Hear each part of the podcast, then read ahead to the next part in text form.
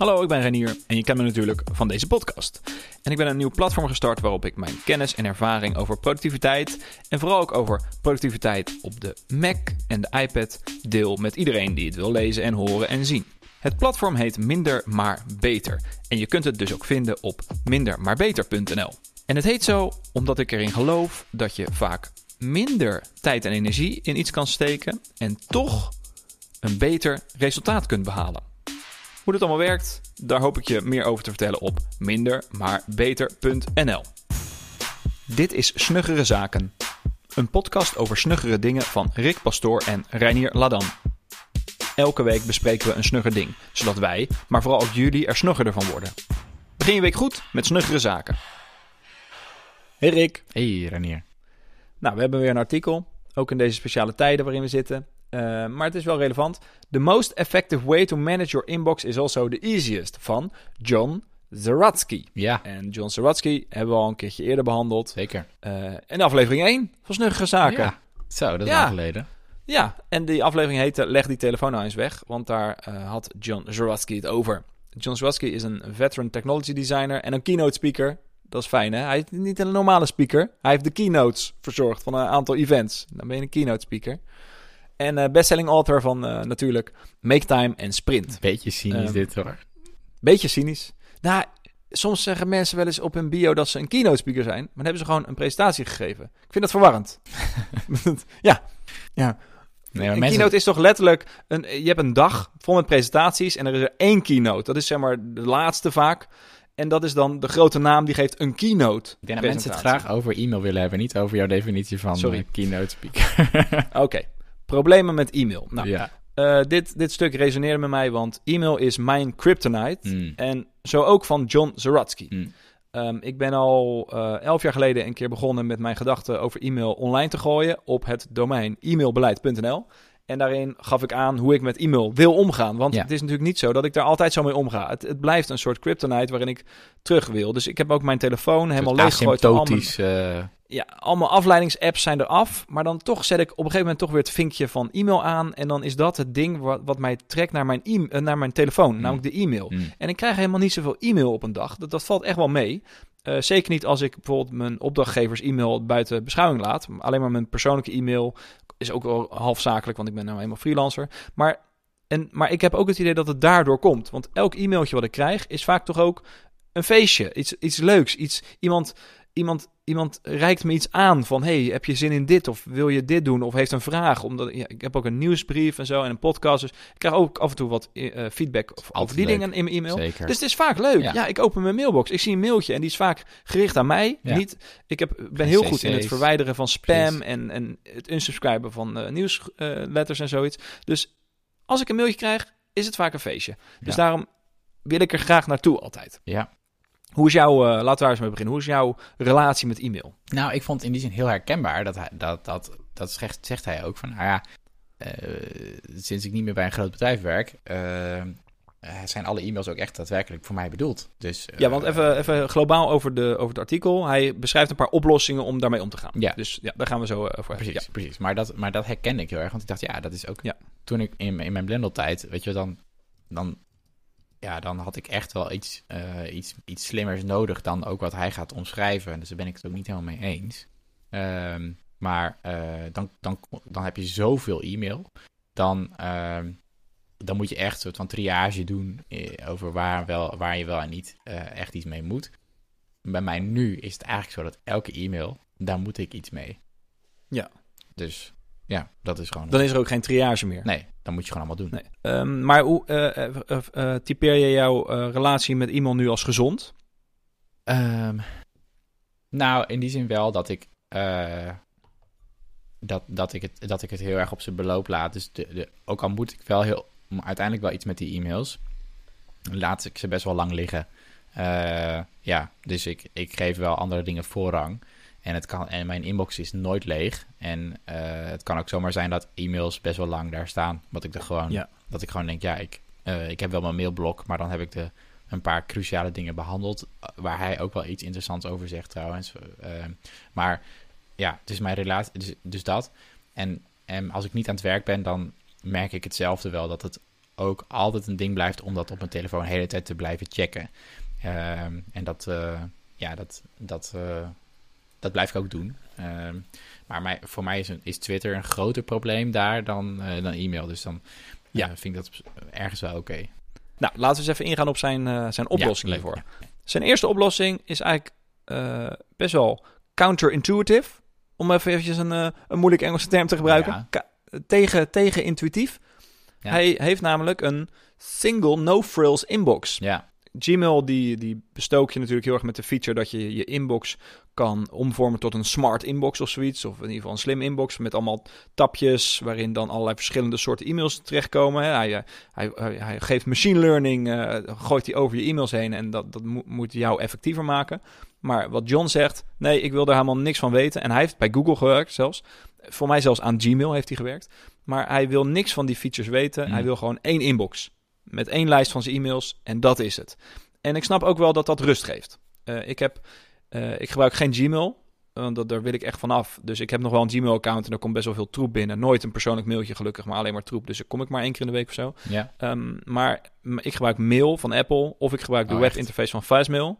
Eh, ja, maar dat is ook maar één inbox. En dat vind ik eigenlijk best wel prima. Mm. Ik hoef niet een hele slimme eh, triage door een machine te hebben... die Mm. mijn e-mail in allerlei tapjes uitsplitst en zo.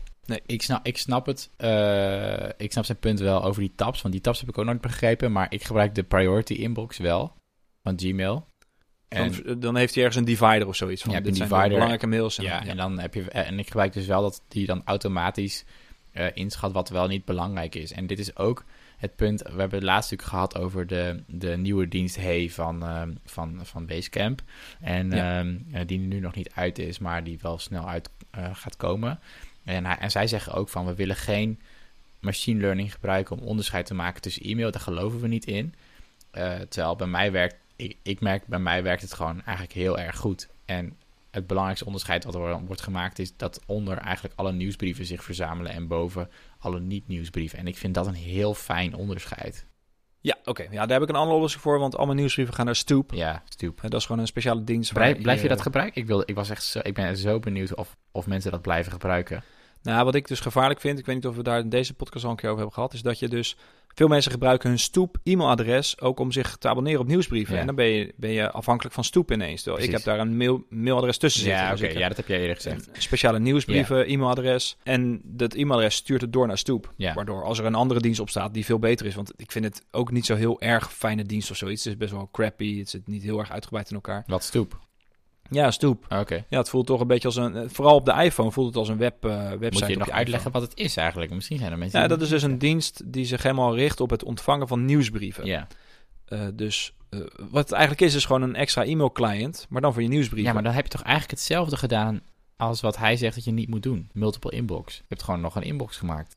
Ja, dat klopt. Ik heb een in- inbox gemaakt, maar daar ga ik veel minder vaak heen. Ja, ja. Die vergeet ik ook wel eens een dag, die, die stoep eh, inbox. Ja. Dus dan, ja. Ja. En dan, dan is het niet dat, dat pingetje wat, wat weer endorfine in mijn hoofd eh, pompt van... hé, hey, er is een nieuw e-mailtje.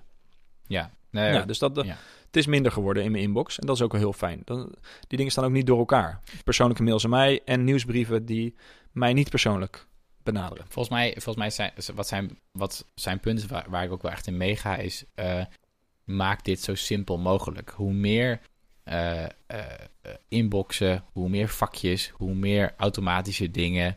Hoe meer dingen je rekening mee, Ja. mee moet houden, hoe ingewikkelder het wordt en hoe vervelender het te managen. Dus volgens mij dat en dat punt onderschrijf ik heel erg. Kies iets wat je niet, wat niet zo voor extra overhead, maar wat je helpt. En, en in die zin dat, je, doordat jij zegt, nou ik gebruik gewoon de default client van Apple, Ja. is, maakt het ook simpeler. Want je weet gewoon, die werkt goed. Eh, die, die stoppen is niet ineens met ondersteuning. Ehm, daar is gewoon goed over nagedacht en dat werkt gewoon. Ehm, Ja. En als je nog weer een andere soort, een andere funky client gebruikt, waar je toch ineens voor blijkt te moeten betalen, of die ineens een raar, iets raars doen met hun privacy, of die ineens iets, weet je wat, eh, allemaal extra Ja, shit. vaak die, die, die andere die, eh, e-mail-apps, zoals eh, Spark en zo. ja, ik weet niet of die dat doet, maar vaak doen ze het wel. Die laten de e-mail via hun eigen server nog lopen om Ja, die slimme dingen te doen. Anders kunnen ze die slimme dingen niet doen. Precies. En dan hebben ze dus ook toegang tot je e-mail. En ge- gebruiken ze dat weer om die data te verkopen, bijvoorbeeld. Ja. Ik weet niet of Spark Ehm, dat doet, maar ja, dat er zijn diensten Ja. die dat doen, zeker. Ja. Oké, Nou, next? wat, waar het wel op inhaakt dat ik mijn mail naar Stoep eh forward, is dat ik geen e-mail op mijn telefoon heb. Terwijl nieuwsbrieven wil ik wel mijn telefoon lezen. Dus Mm. daar helpt het me ook bij. Dus dat, Mm. ik, dat, ik toch die drang om e-mail te lezen op telefoon een beetje kan eh, terugduwen... doordat ik de nieuwsbrief wel mijn telefoon laat binnenlopen. Want dat is zijn tweede punt. Geen e-mail op je telefoon. Ja. Ehm, eh, e-mail zorgt voor iets wat John eh, noemt attention residue. Ehm, en dat is the inability to fully transition from one task to another, which in turn fragments our focus and causes anxiety. Ehm, nou, dat is vaak triggert een e-mail een actie in je hoofd eh, terwijl je op de wc zit.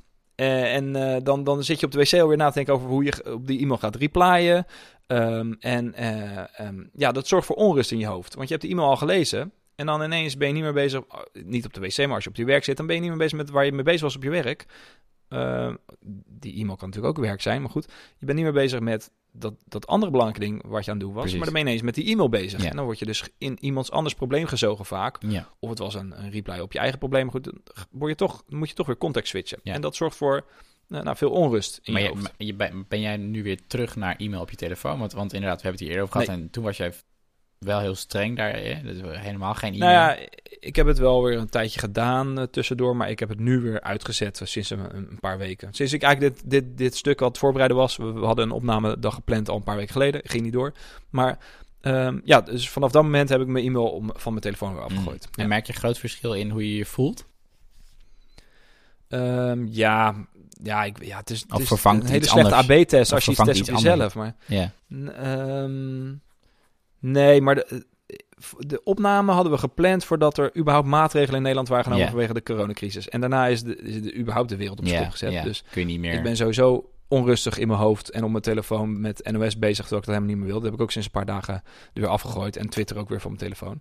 Eh, dus ik weet niet wat er door de e-mail kwam. Dus ik kan niet de goede vergelijking maken. Ja. Nee. Ik had ook daar Vanwege corona. Ik had wel hierover opgeschreven, toen ook al, van, dus als ik even mijn ideale wereld schets, dan is dat, dan neigt dat meer naar, naar de Cal Newport situatie dan minder. Dus ik heb ook net, eh, ik heb dat Facebook eh, boek eh, net ge- gelezen.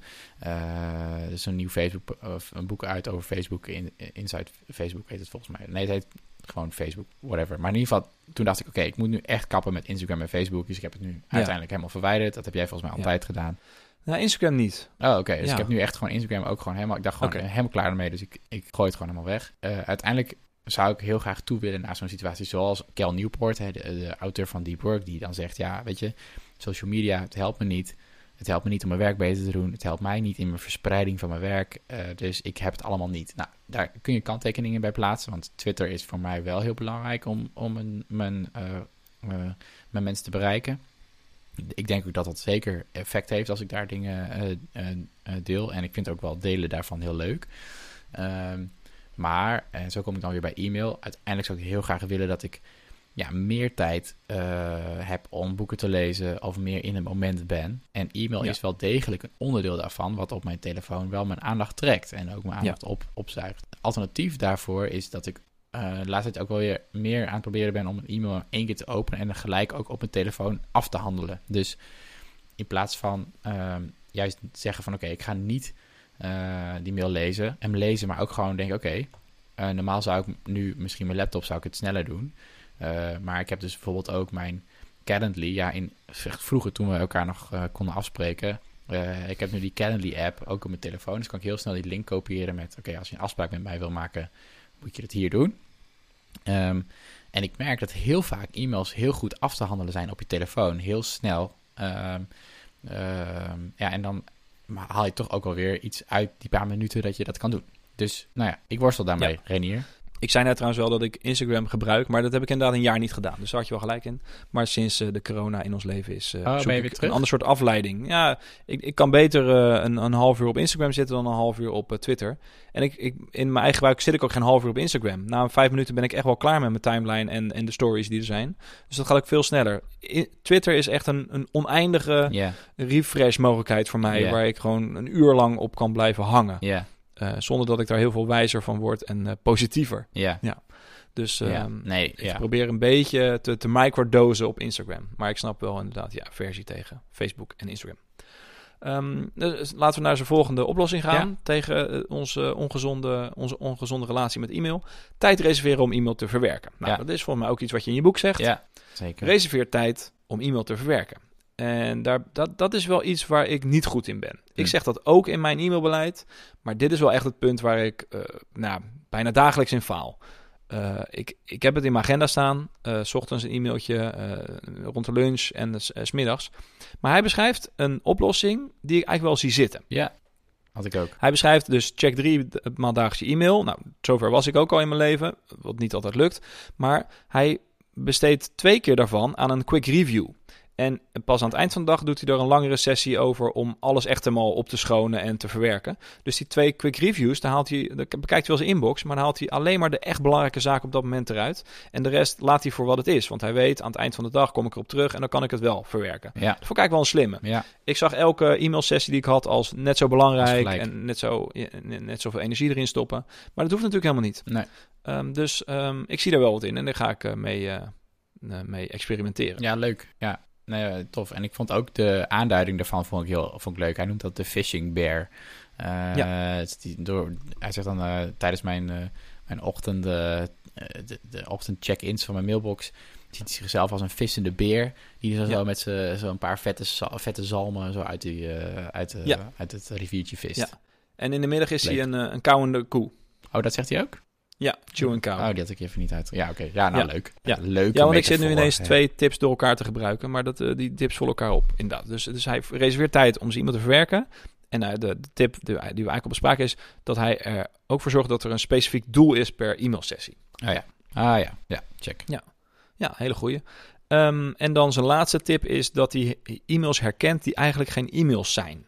Ja. Ehm, ja, soms krijg je gewoon een bericht over iets en dan is het meer niet van hey, reply op deze e-mail. Nee, dan is eigenlijk de oplossing voor die e-mail is maak een presentatie of ehm, ja, schrijf een document of weet ik veel wat het is. Het is niet een e-mail. Je zit niet meer in een conversatie. Net als dat je in een meeting ook achteraf allemaal taken kan definiëren die na die meeting worden gedaan worden. Ja. Dat doe je allemaal niet in die meeting. Je gaat uit elkaar en dan ga je werken. Dus hij maakt onderscheid tussen e-mails wat eh, communicatie is en e-mails wat werk is.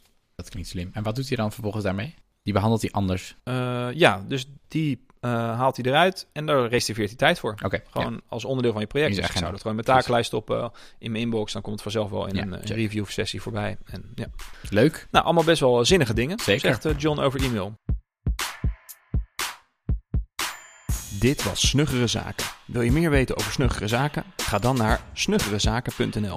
Tot volgende week.